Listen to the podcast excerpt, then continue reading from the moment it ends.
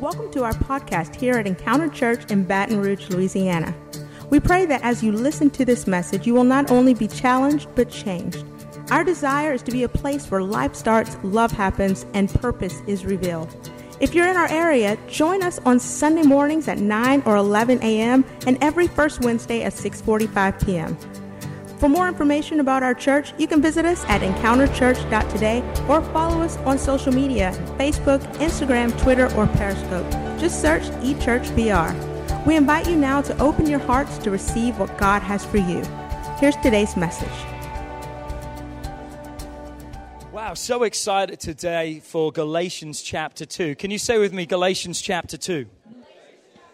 Who's been reading ahead and preparing ahead? We've got some on the front row, and I pray that you have, because last week we began part one of a 6-week series on the book of Galatians. 6 weeks because it's 6 chapters. So instead of what we would normally do, take a topic or a subject and preach a series around that, we're going to look chapter by chapter, almost verse by verse, through the book of Galatians as time permits. I wished we had more time to go over this. This should really be a course that you could spend hours and hours on each chapter, but we're going to try and give you some high points that you can go home and you can research around it yourself. And we like to try and do this at least once a year. I believe it was last year we studied the book of James, because it's important for us to discover what God's word says for our lives. And so as we try to break it down, we do that through teaching like this to help you to understand it better. So last week we looked at really the main reason why the Apostle Paul, the thought apostle means he's a church planter. He's not a pastor, he's a church planter. So everywhere he would go, he was planting. He was raising leaders to take over that church. And Paul is writing this letter to actually a group of churches in Galatia that is what we would know as modern-day Turkey today. And he is writing to correct wrong doctrine that had been brought in by other Jews. He called them Judaizers. They were legalists.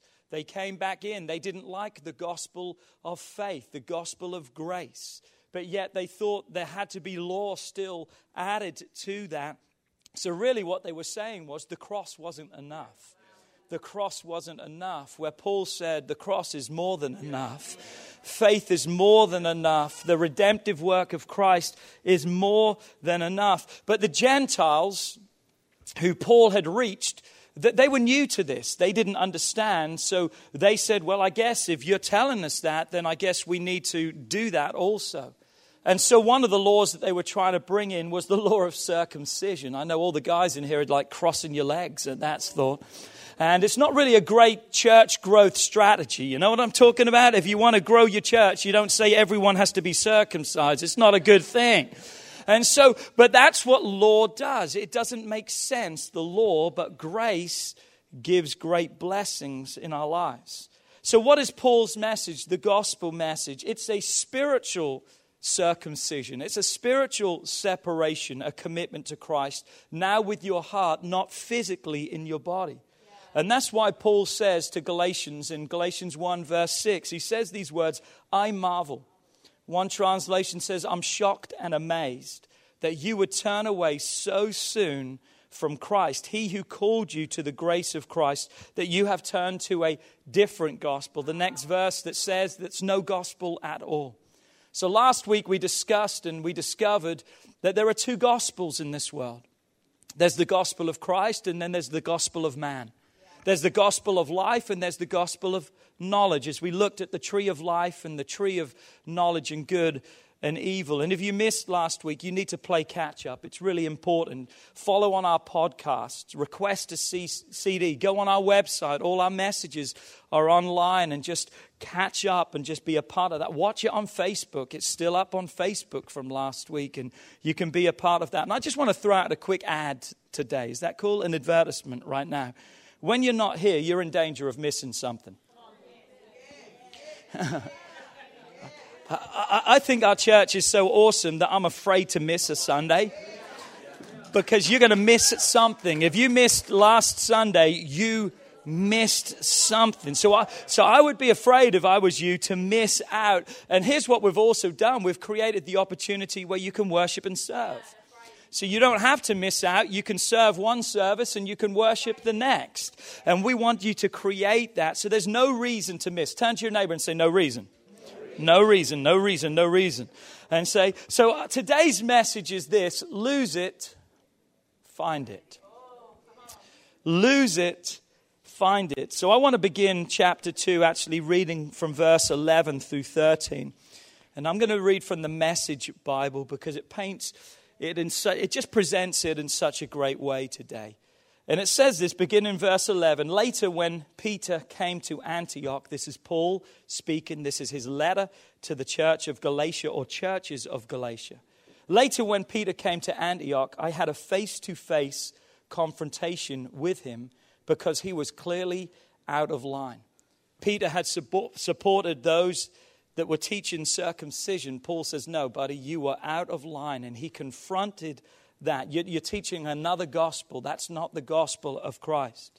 So here's the situation, Paul says. Earlier, before certain persons had come from James, Peter ate with the non-Jews. He was hanging out with them. He was fellowshipping with those. They were having a good time together. But when a conservative group, that's the Judaizers, that's the Jews from Jerusalem who came and said, hold on a second, the cross isn't enough. You need to add this. When they came from Jerusalem, Paul did what? Or Peter did what? He pulled back. Notice that. He cautiously pulled back, and he put as much distance as he could manage between himself and his non-Jewish friends. Now picture this. Everything's good. He's having a good time. He's reaching out to them. He's meeting them for coffee.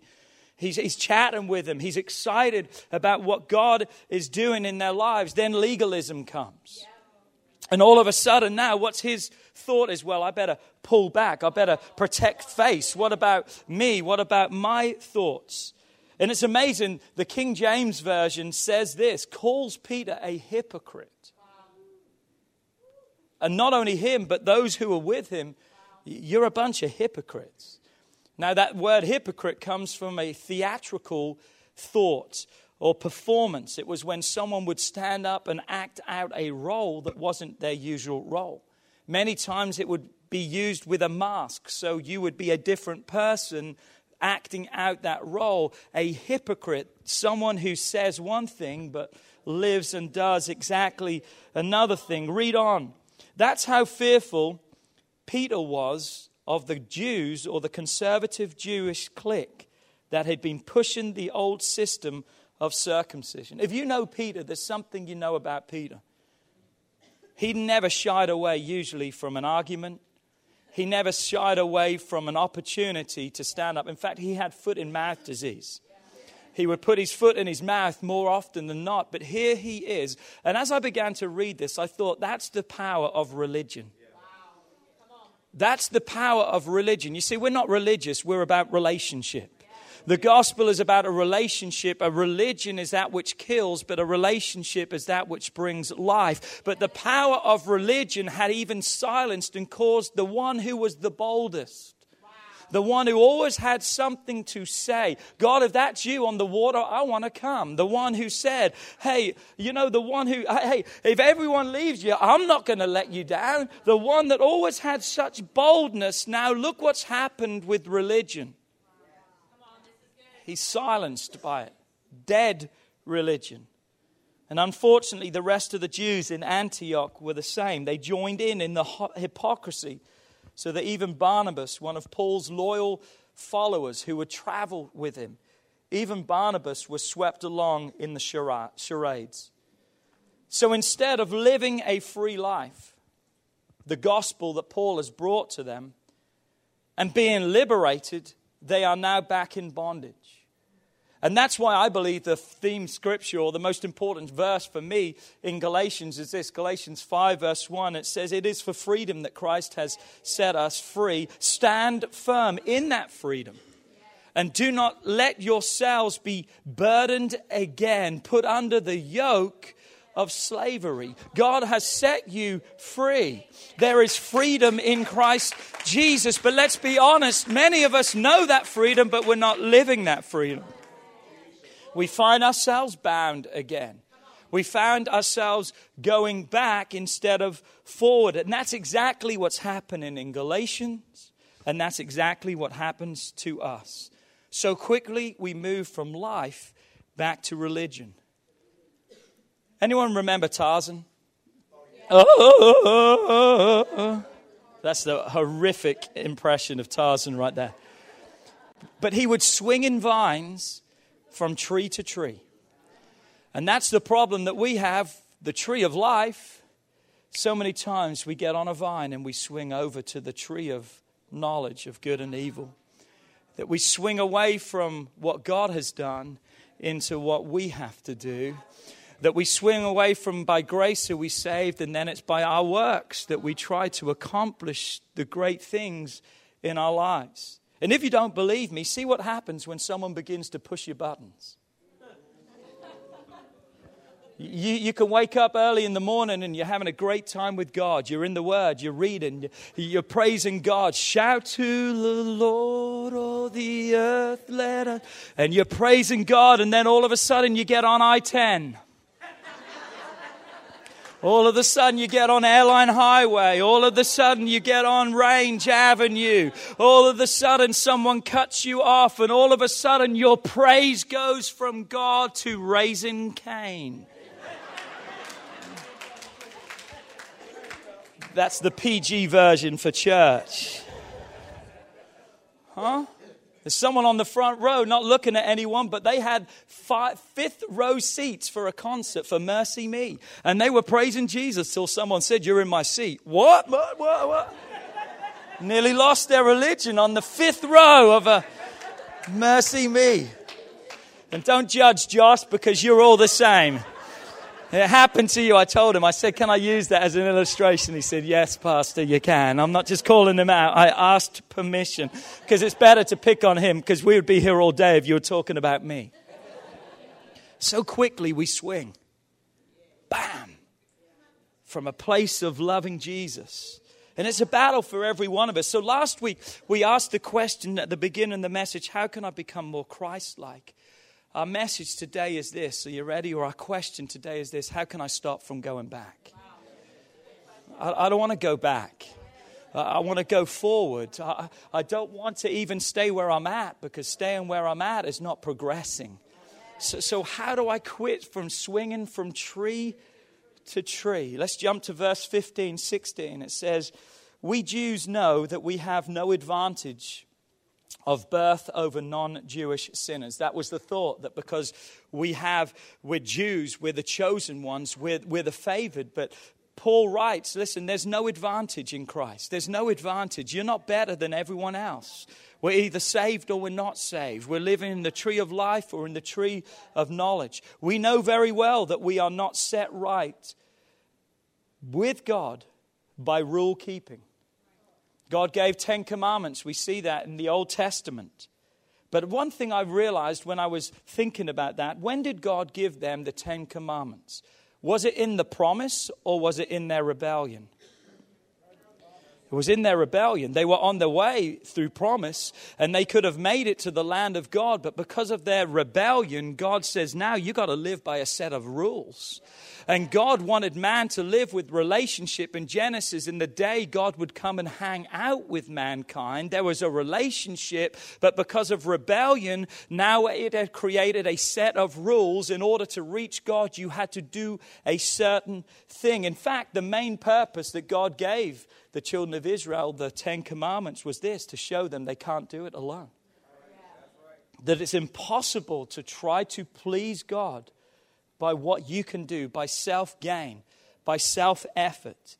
That we are incapable to keep all the law. But man sure tried really hard to do that. But no matter what, man's righteousness, our righteousness is never enough, because that was never God's intended way. Read on. "For we know very well," Paul says, "that we are not set right with God by rule keeping, but only through personal faith in Jesus Christ." And how do we know? We tried it, Paul said. We have the best system of rules. God gave them to us, the 10 commandments that the world has ever seen.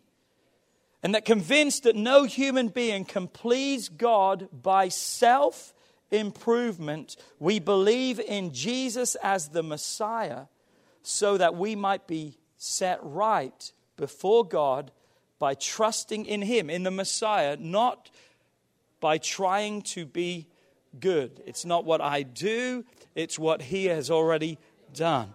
I surrender my life to what He is, His perfection, to His holiness, to His righteousness. What can wash away my sins? Nothing but the blood of Jesus. What can make me whole again? Nothing but the blood of Jesus. So what do? I've got to fall in love with Jesus. Remember last week we talked about that? Because when we fall in love with Jesus, we're not going to fulfill the lust of the flesh, but we're going to love Jesus. Jump to verse 19. I'm trying not to preach today because I want to teach this more today. The only difference between preaching and teaching is the level of volume, really. You know that when you're preaching, you just speak a little bit loud. I'm only playing. Verse 19. What actually took place is this. Paul is summing it all up. Man's trying to choose his way through rules and regulations. But he said, really what happened is this. Here's what took place. He said, I tried keeping rules and working my head off to please God, and it didn't work. So I quit being a law man so that I could be God's man. Paul talking about being a law man, if you read about Paul, the Bible says he excelled above everyone around him.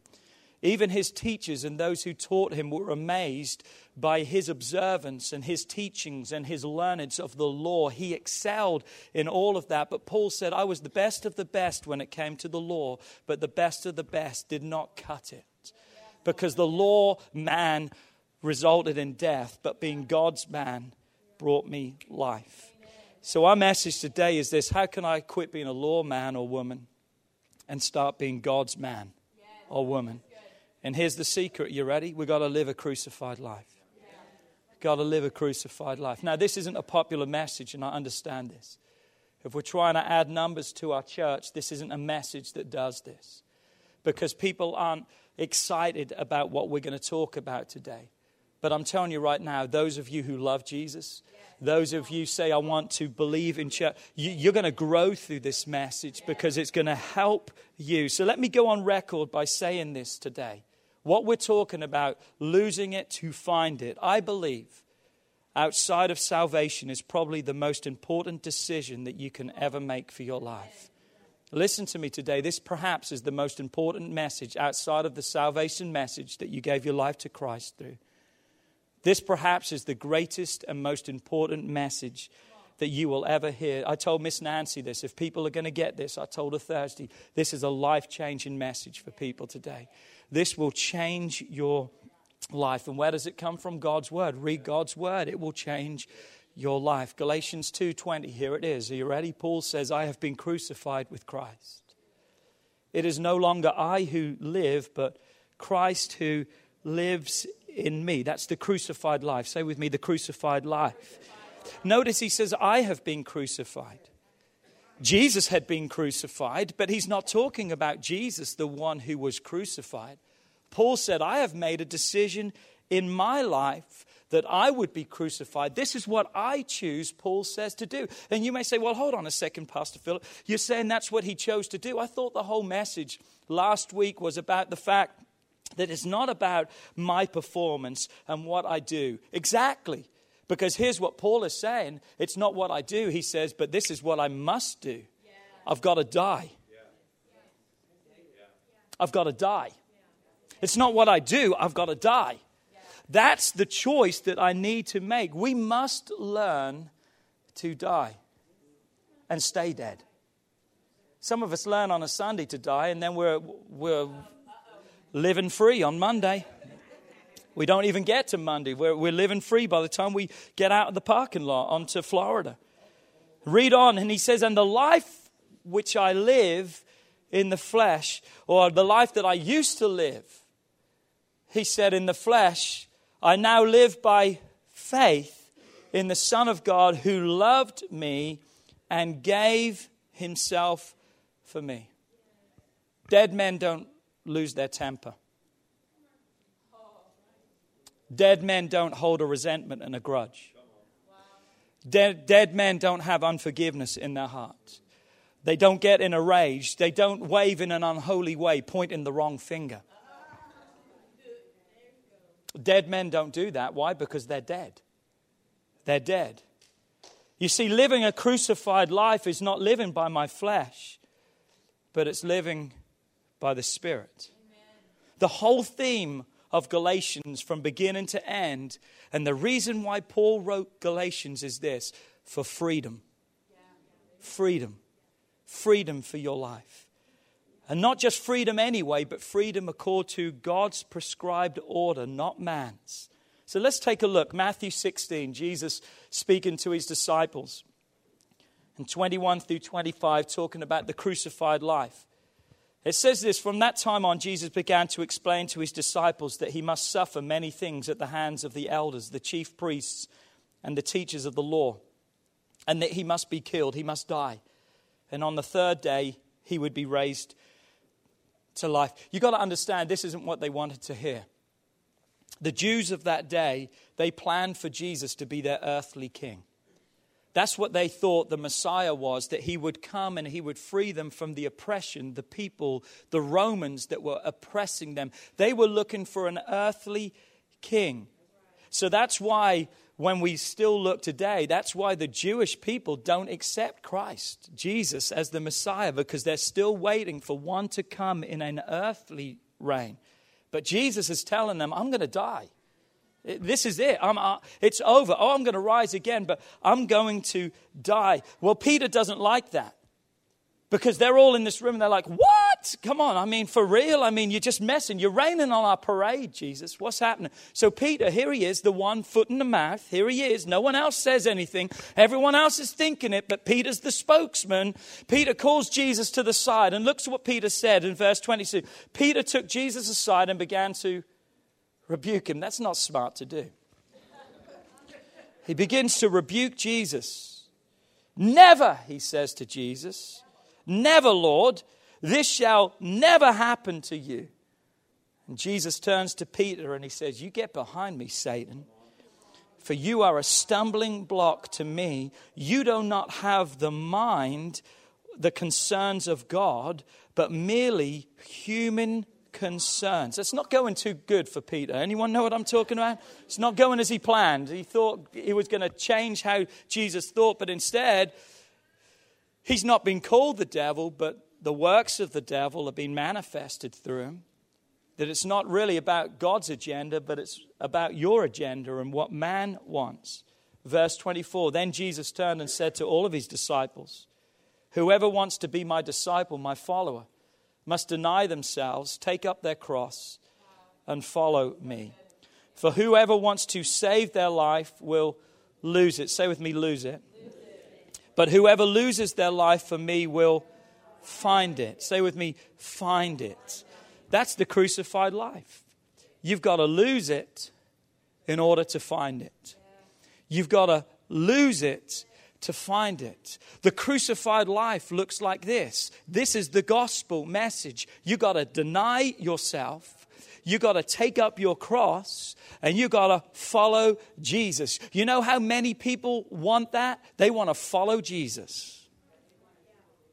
Oh, you missed it. You missed what I was saying. Oh, I just want to follow Jesus. I'm just going to go to church and I want Jesus to bless me. But I don't want that denying stuff. I don't want that dying stuff. I don't want to crucify myself because I'm happy with my thoughts and where I'm at. I just need a little bit of Jesus just to help me every now and again. Can I just put a little bit of Jesus? We use Jesus like Tony's. We just want to sprinkle him on top of what we already do just to put a little spice into it.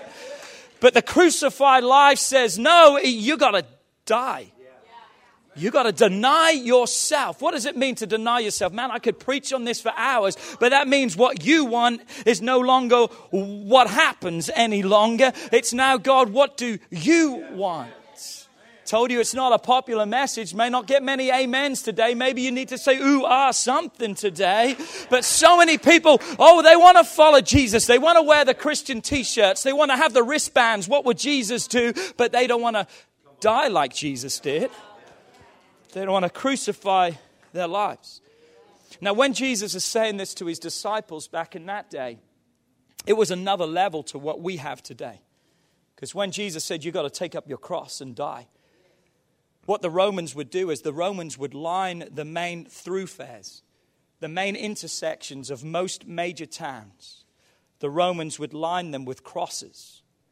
And on those crosses, there would be men and women and even children that would be crucified, who had rebelled against Roman authority. It was a sign of our authority. Look, if you dare to rebel, if you dare to disobey, look what would happen. It wasn't empty threats. Everywhere they went, they would see symbols of the authority. They would see people who would be crucified. So what a thought when Jesus said, you're going to have to die on a cross. They were thinking, wow, but Jesus wasn't talking about a physical death, but rather dying to self. In order to live, something has to die. And that something is you. You got to lose it so you can find it.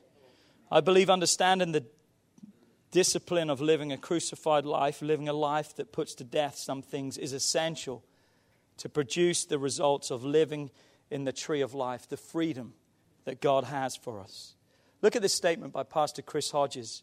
Most want change situations where God wants to change us. If our situations only change and we don't, we're the same. Did you catch that? If our situations change and we don't, we're the same. God's goal is not to change what goes on around you. God wants to change what's inside of you, because when you change, everything around you begins to change. We've got it the wrong way round. We've got to die to self. Oh, if my husband would stop being this, if my wife, if my kids, if my boss. No, God says, what about you? You're the one that's got to die. You're the one that's got to lose it in order to find it. So how do I lose it? Here's the question. How do I lose it? How do I lose it so I can find it? How can I remain? Remember the first question, how do I stop from going back? How can I lose it to find it? How can I remain? I'm tired of living a double life. I'm tired of being free one day and in bondage the next, and sometimes not the next day, the same day. I'm tired of swinging backwards and forwards. I'm tired of it. You know, in the book of Galatians, we actually see crucifixion mentioned 3 times. And we're going to look at those 3 times really quickly today. And we're going to look at the secret and we're going to look at the practice. Secret number 1, you've got to crucify self. If you're taking notes today, this is important. You've got to crucify self. Galatians 2:20, Paul has said, I am crucified with Christ. I has to be crucified. The biggest problem you face in your life is not the devil. It's yourself. It's I, it's me, it's my desires. You must understand that salvation is not just a once experience. You don't just surrender your life to God once.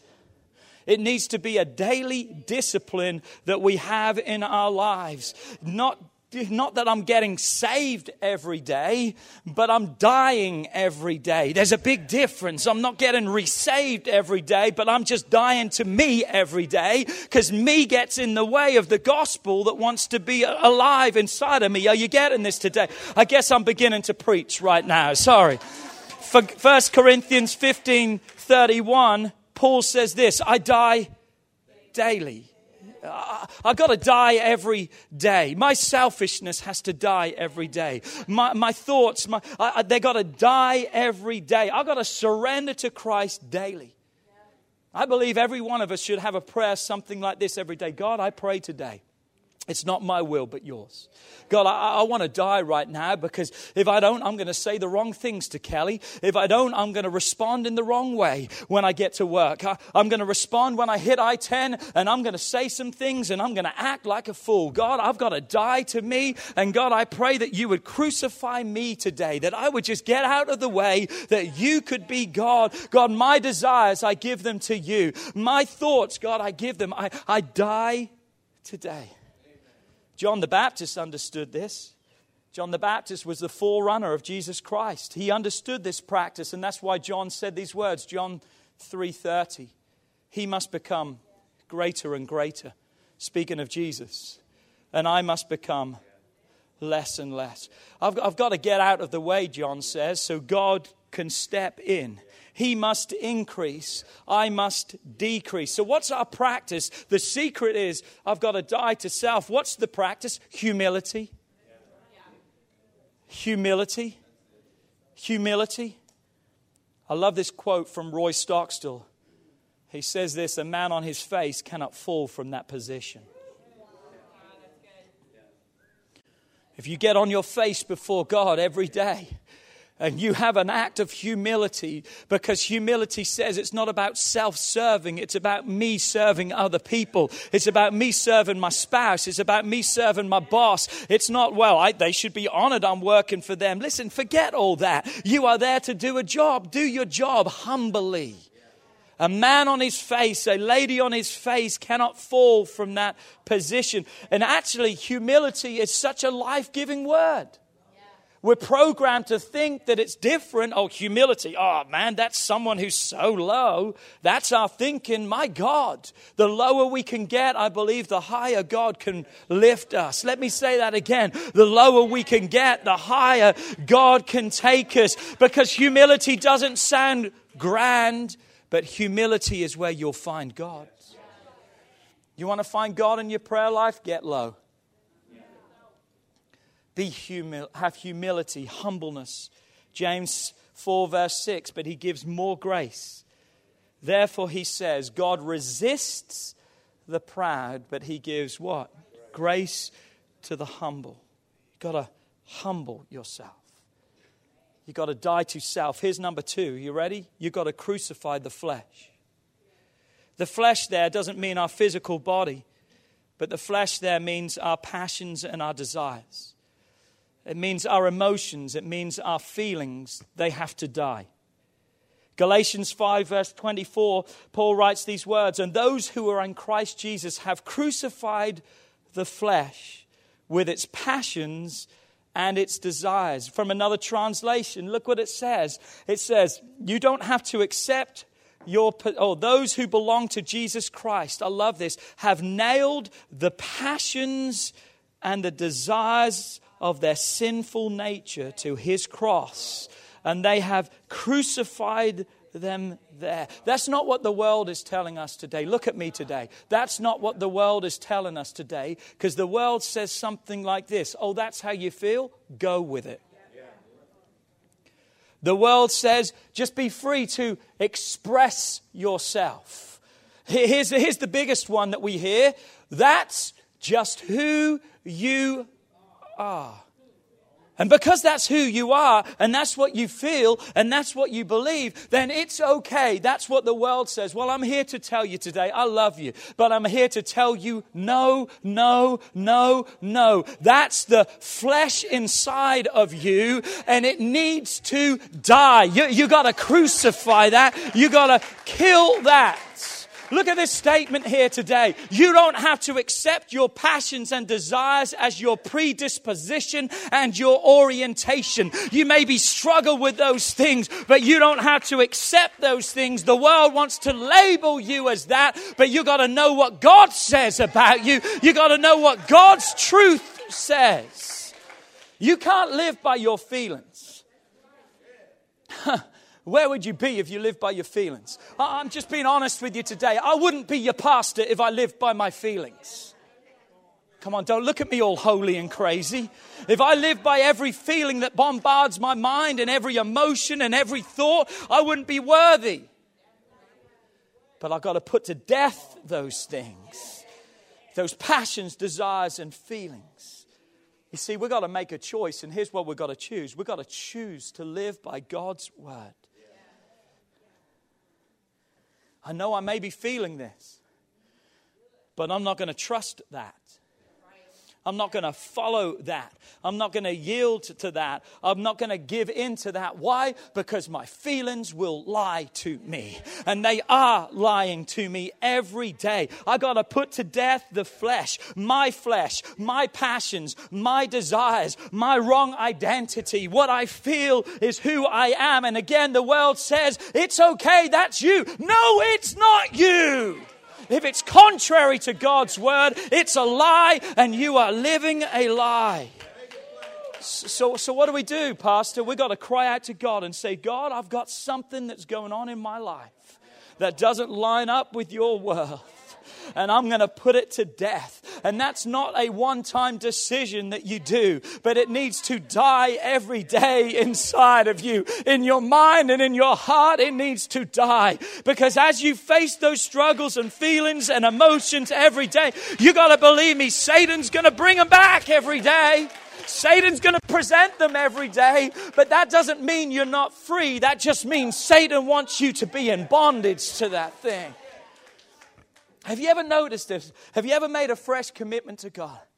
And man, have you ever said, man, I'm going to give God everything. I'm just going to die to self. Isn't it amazing how people come out of the woodwork that you haven't seen for 2 years and they start knocking on your door and they find your number? What is that? That's the devil dangling that carrot in front of you again and saying, oh, you'll never be free. This is who you are. You're an addict. Come on, that's who you are. You'll never be free. No, I'm going to die to the flesh. I'm going to die to that devil. You're a liar. You're a thief. You're a robber. You got to die to your fleshly feelings so you can truly live. You got to lose it so you can find it. Here's what you got to do. You got to live by choices, not by feelings. You got to live by principles, not by pressures. You got to live by your convictions according to God's word. We've got our convictions, but we're talking about by God's word. You got to look, oh, well, God doesn't say that. Oh, yes, he does. And it's in there if you'll look at it and find it. I've had people come to me a lot and say, well, Pastor, what's your opinion on this and that? And I look at them many times and say, my opinion doesn't really matter. What does God's word say? And that's the problem today. We're going by our opinions instead of what God's word says. And that's why we're in bondage. That's why we're not free. That's why we're in bondage. That's why we're not free. I was shocked the other day when I heard a statistic talking about transgender people. They were talking about transgenders have the highest rate of suicide than any other group of people in this world. It's like over 70% of them are committing suicide. Well, why is that? It's not because they've been tortured by other people. It's because there's a torture on the inside of them because they are yielding to the flesh instead of realizing their identity in God. You want to know your identity? Man, look in the mirror. God clearly shows you. There's no confusion. But man has labeled now that that's not your sexuality any longer. But God made it so clear. And look in the mirror and you can know what you are. And so you've got to put to death anything that tells you that you're not that. And you've got to begin to believe God. And come on, I'm just preaching God's word to you today. I'm just preaching God's word. So practice number two. Man, I've got to finish. Practice number two is choices. You got to choose. You got to make the choice. Joshua said these words, Joshua 24:15. He said, choose for yourselves this day who you'll serve. And if you don't choose, the choice is going to be made for you. But Joshua said, as for me and my house, I will serve the Lord. It's a will decision you've got to make. I said it's a will decision you've got to make. It has to be a choice. It's not going to be a feeling. Well, I feel like I'm going to serve God. So what happens when you don't feel like serving God? I will serve God. This is the day that the Lord has made. I will today rejoice. I will be what God has called me to be. I am the head and not the tail. I will. You've got to make a will choice. Look at this statement today. And I don't want you to get confused with this. You've got to hang in with me here. To not choose is to lose. But to choose to lose is to find it. If you don't choose, well, I'm not going to choose. You're going to lose. Because someone else is going to make the choice for you. But if you choose to lose yourself and to die, you're going to find it. The devil gives me that choice every day. I can choose his way. So why can't I choose God's way? Come on, I accept his choice every day like it's the truth. Why can't I accept God's way as the truth? But I choose God's way. And so therefore I crucify the flesh. Secret number three. You've got to crucify the world. You've got to crucify the world. Crucify the world. Galatians 6:14. But God forbid that I should boast except in the cross of our Lord Jesus Christ, by whom the world has been crucified to me an eye to the world. You know what we need? We need a world filter. We need a world filter. We need to put on a world filter. And really, we have a world filter. And you know what it is? The Holy Spirit. The Holy Spirit, God's Word. That inner nudge inside of us. But we need a world filter. We need to begin to look at ourselves and say, you know what? I don't need to do that. A pretty good indication whether it's right or wrong is if everyone else is doing it, that's probably not where you belong. I don't need to do that. I don't need to go there. I don't need to watch that. I don't care if it's the most popular show on TV right now. I maybe don't need to watch that. That needs to die. I need to die to the world. I don't need to put that in my body. Man, I wish I could really preach on this. And please, we're not judging anyone here. But Kelly and I have made a choice in the leadership of this church. We've made a choice to abstain from any alcohol. And why is that? Because I believe what it produces in people's lives is never any good. And I've made a determination. I'm not going to put anything inside of my body that's going to cause me to do things or say things or lose control of what God has in my life. And I know a lot of people turn around and say, you know, well, alcohol's a sin. The Bible says this, the abuse of alcohol and excess of alcohol is a sin. But I will say this, you become one alcoholic, what? One drink at a time. It starts with the first drink.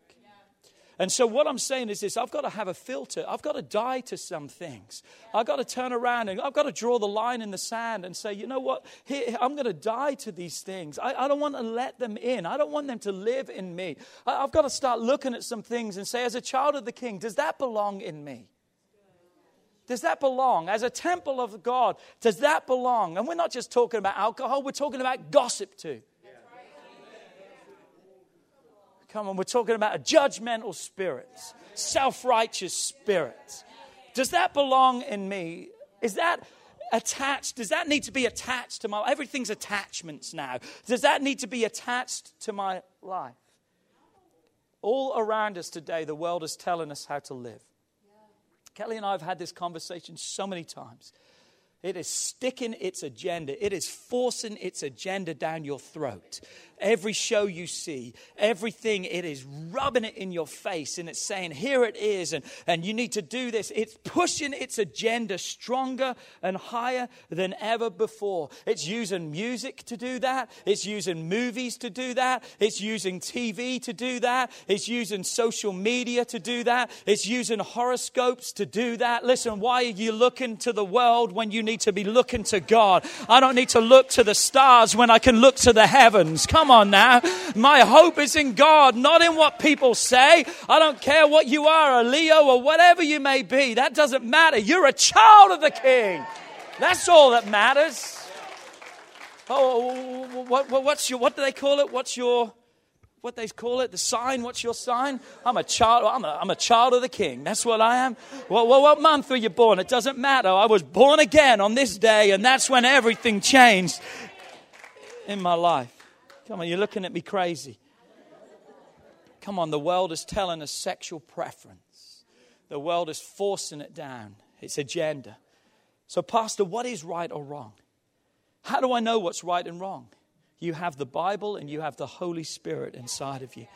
And that's your guide. But I'm telling you right now, band, you can come back. If not, I'm going to preach all day.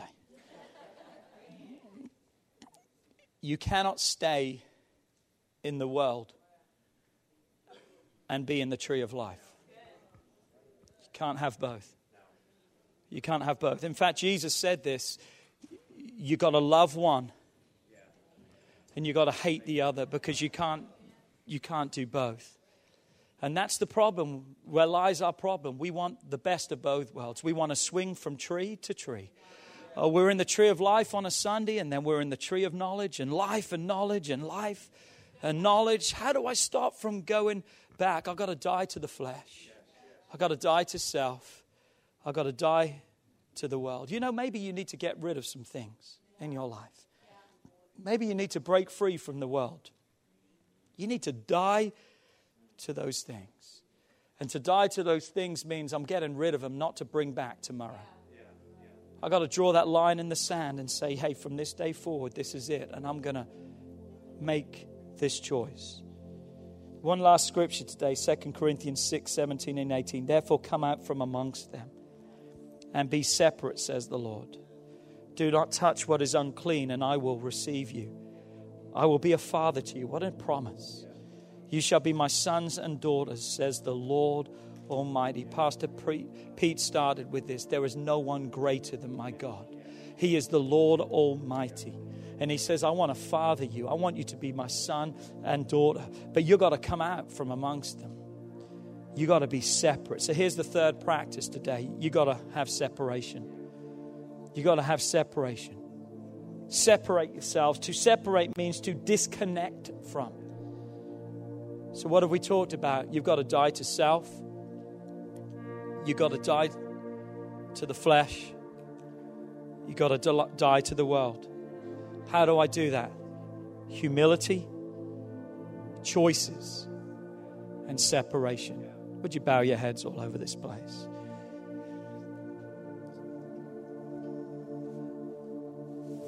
I am crucified with Christ.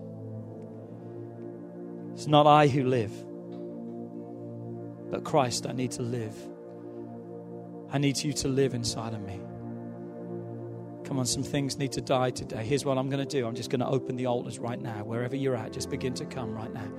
Come on, some things need to die. Let's all stand to our feet right now. Come on, some things need to die right now. You need to die to self. You need to crucify. You need to crucify those feelings. You need to crucify those emotions. You need to crucify that attack of the enemy, that lie that's contrary to what God says. Come on, the altars are open. Would you begin to come right now? Would you begin to surrender your life? Come on, would you die on the altar? That's what would happen on the altar. An altar of sacrifice was something had to die in order to be sacrificed. That means it has to give up itself, its agenda, its own personal thoughts. And it has to surrender totally to God. Come on, more people need to come all over this place right now. Come on, God's speaking to you right now. God's Spirit is drawing you. Come on, keep coming all over this place. Are you ready?